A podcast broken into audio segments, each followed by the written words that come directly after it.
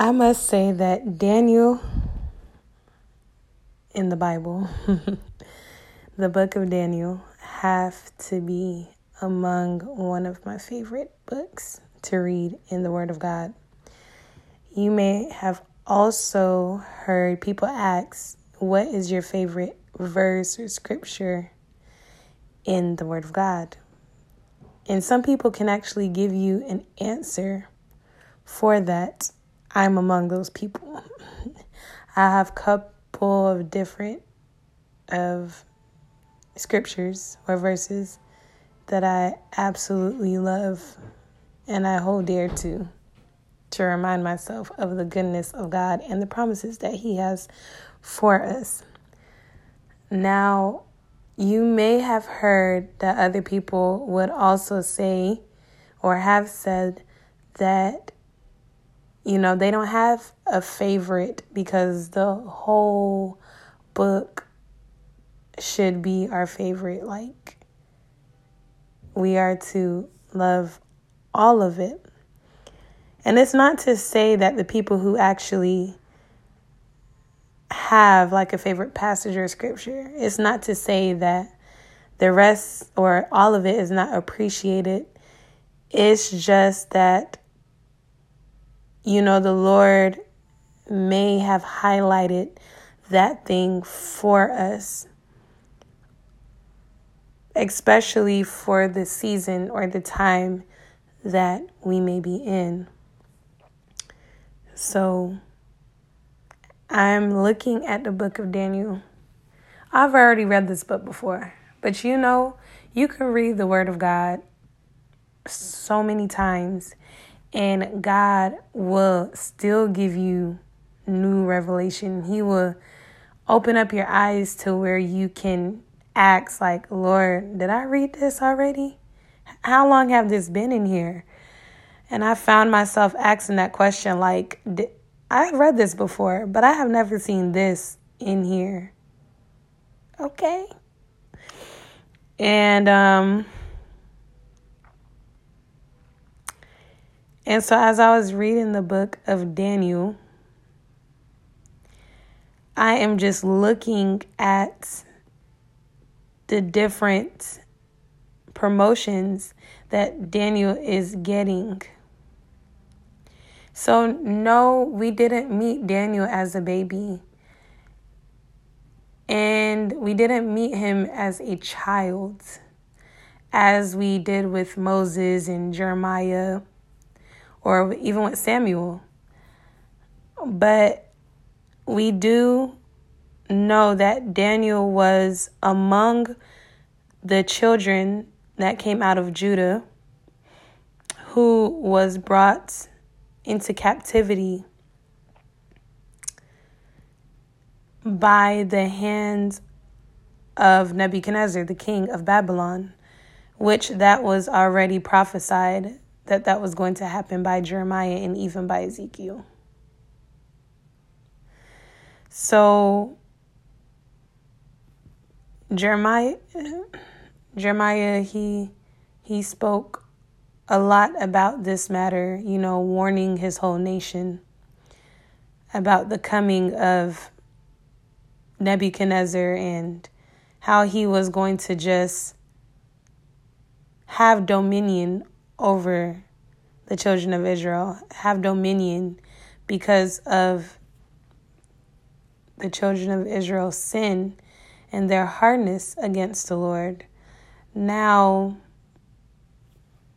Daniel happens to be among the children of Judah who was chosen, and not just Daniel but I am highlighting Daniel specifically. Not just Daniel, but also you have Hananiah, Mishael, and Azariah, which you would know them in their Babylonian name that they were given Shadrach, Meshach, and Abednego. So these were among the children that there was no blemish in them, but they were well favored and skillful in all wisdom and cunning in knowledge and and they understood science. And they had the ability to stand in the king palaces in the king's palace I should say. And they were among those who were taught in the tongue or to learn the language of the Chaldeans. So I'm getting all of that from Daniel chapter 1, verse 4. So we see that when this king Nebuchadnezzar he had a dream and he was troubled he called all of his magicians, astrologers, his soothsayers. He called all of basically the people who was dealing deceitfully. The the the witcher, the witches. and the wizards and the warlocks. This is what you would call these people because they are not communicating to the one and only true God of the heaven and earth, but they are indeed getting their information from unclean spirits who do know a bit about what's going on and who used to be in heaven, but then they were kicked out. So, yes, these magicians, astrologers are getting their information from unclean spirits. So, King Nebuchadnezzar basically had this dream that troubled him. He could not remember what the dream was, and he called, you know, the magicians, the astrologers, into try to tell him his dream because that's what they needed to do. Tell him his dream and interpret it because he did not remember what the dream was. So the the magicians and the astrologers they were saying, you know, you should just tell us the dream and then we can interpret it for you. But King Nebuchadnezzar, he basically was telling them, you know, you guys are trying to trick me. You guys are trying to lie to me. No, I need for you to tell me the dream and tell me what it means. And if you don't, then you, your whole house, you're going to die, and I'm going to make you into a dunghill. Like, I'm going to tear you guys apart. And so they were afraid, and they basically told the king this is impossible what you are asking us to do. No man on earth has ever been able to do this thing. No, no, not even the the lords and the kings and the only people who can do that or the the only person who can do that is the gods who are in heaven and they would have to come down in, in order for you to know you know what you're trying to access Nobody, this is impossible. Who can do that? Tell you the dream which you had and interpret it? And so it was requested that from the king that all of the wise men should be slain. They should all be killed because that's what the king told them. If if they can't interpret it, they're going to die. So now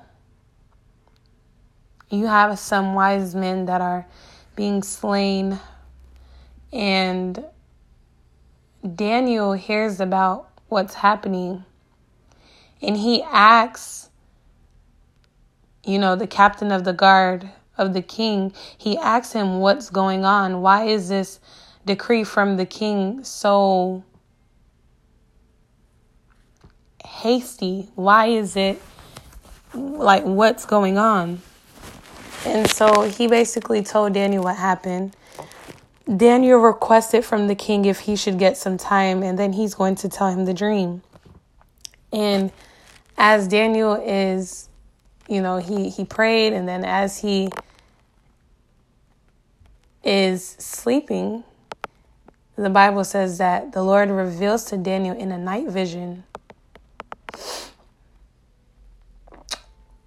In a night vision, or even as he's awake, in a night vision, the dream that King Nebuchadnezzar had dreamt.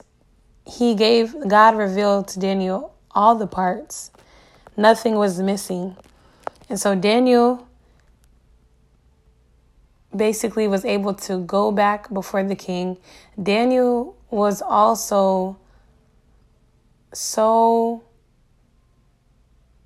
I want to say, compassionate even though the people around him was wicked. Um, he was compassionate that he basically asked the king, you know, can you can you stop killing the people? Um, I can I can tell you this dream, and you know even the wise men were considered the children of Israel who were brought in because of the captivity. So Daniel was able to interpret this dream. He was able to tell the tell what the dream was and then interpret it. And then the king basically praised Daniel and promoted him. And we can see even in the next incident where Daniel was in the kingdom and Nebuchadnezzar's son, Belshazzar, had this banquet with, you know, his 1,000 people, his 1,000 lords and captains. And, you know, he, he was having this banquet. And then all of a sudden, he saw uh, a he saw fingers, he saw a hand, and the finger wrote something on the wall, and nobody in there could interpret what that meant.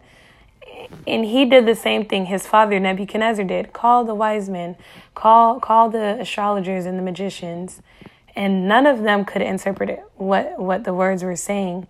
So then Belshazzar, wife, the queen, she basically heard of this thing that was happening and she she came and she basically told you know the king listen there there is someone who when your dad was king your dad had the same thing where he needed an interpreter to interpret his dream. And nobody could do it but the spirit of the gods, and that's what they would say, the spirit of the gods, was in this one man, and his name was Daniel. Um, but in Babylon, they Nebuchadnezzar, you know, in Babylon, they they gave him the name Belteshazzar because it was the name of their false god. So yes, Daniel Belteshazzar, he was able to interpret your father's dream and the interpretation thereof. So Daniel came. He basically told Belshazzar, Nebuchadnezzar's son, like, I'm going to interpret this dream for you. Please keep your riches and keep your clothing, whatever it is you want to give me. You can give you can give that to another person, but I'm going to interpret this dream for you. So, you know, when your father reigned, he basically he was in pride. His heart got lifted up. His his heart was hardened in pride, and he basically gave glory and honor to himself and he exalted himself. And it was revealed to your father that he was going to be as a beast of the field.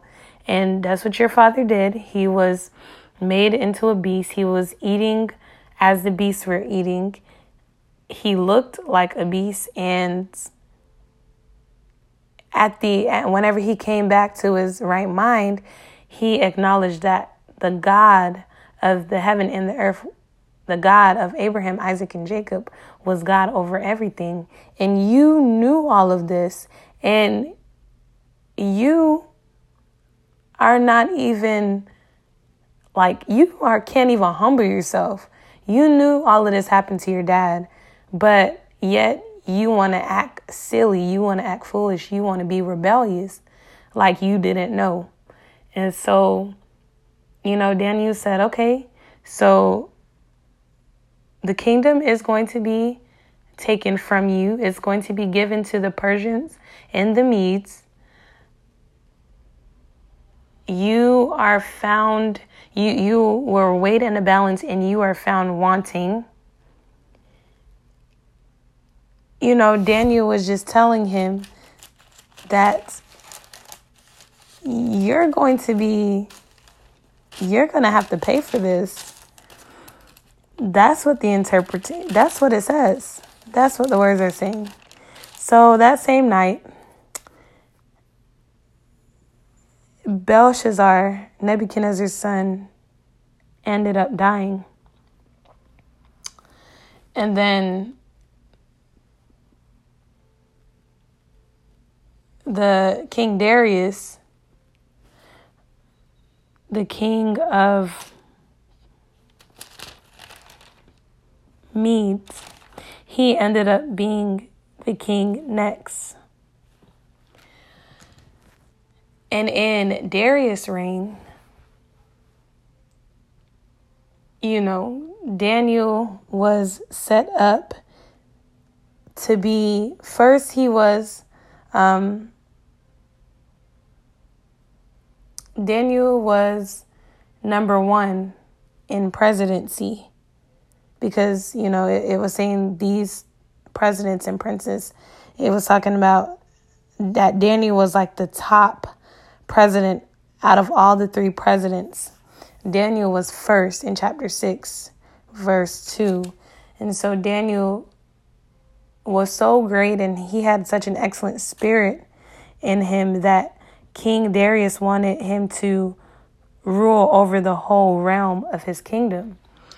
And because Daniel was excellent, the the other presidents and the princes made this plot against Daniel that let's try to find a fault or let's try to find something bad in him. And they couldn't find any flaw in Daniel. Daniel appeared to them as flawless, faultless. And as we continue to go forward and do the will of God and righteousness, and as we are continuing to obey what the Lord is wanting us to do, God is going to present us in that same manner to be excellent. And God is going to open doors for us. He's going to give us more of His wisdom, more power, more glory. And we know that's the opposite for the people who's in the world. The people who's in the world, as they grow and they get older every year, they're only going to be more hardened, more stubborn, more more concerned about making it in this life because that will be their portion, whatever fun they do have. And so Daniel, he basically um, they they basically told the king like let's let's make this decree and we, we need you to seal it we need you to sign it for us but all of us all of the presidents the princes, the the um, the mighty men, basically. We have all talked and we think that this would be a good idea. How about you make a petition that for the next 30 days, no one can consult another God or consult another man if it's not you only. And whoever decides to do that, they will be thrown into the den of the lions. And King Darius agreed. And he he basically signed it. He sealed it. Okay, I agree with you guys.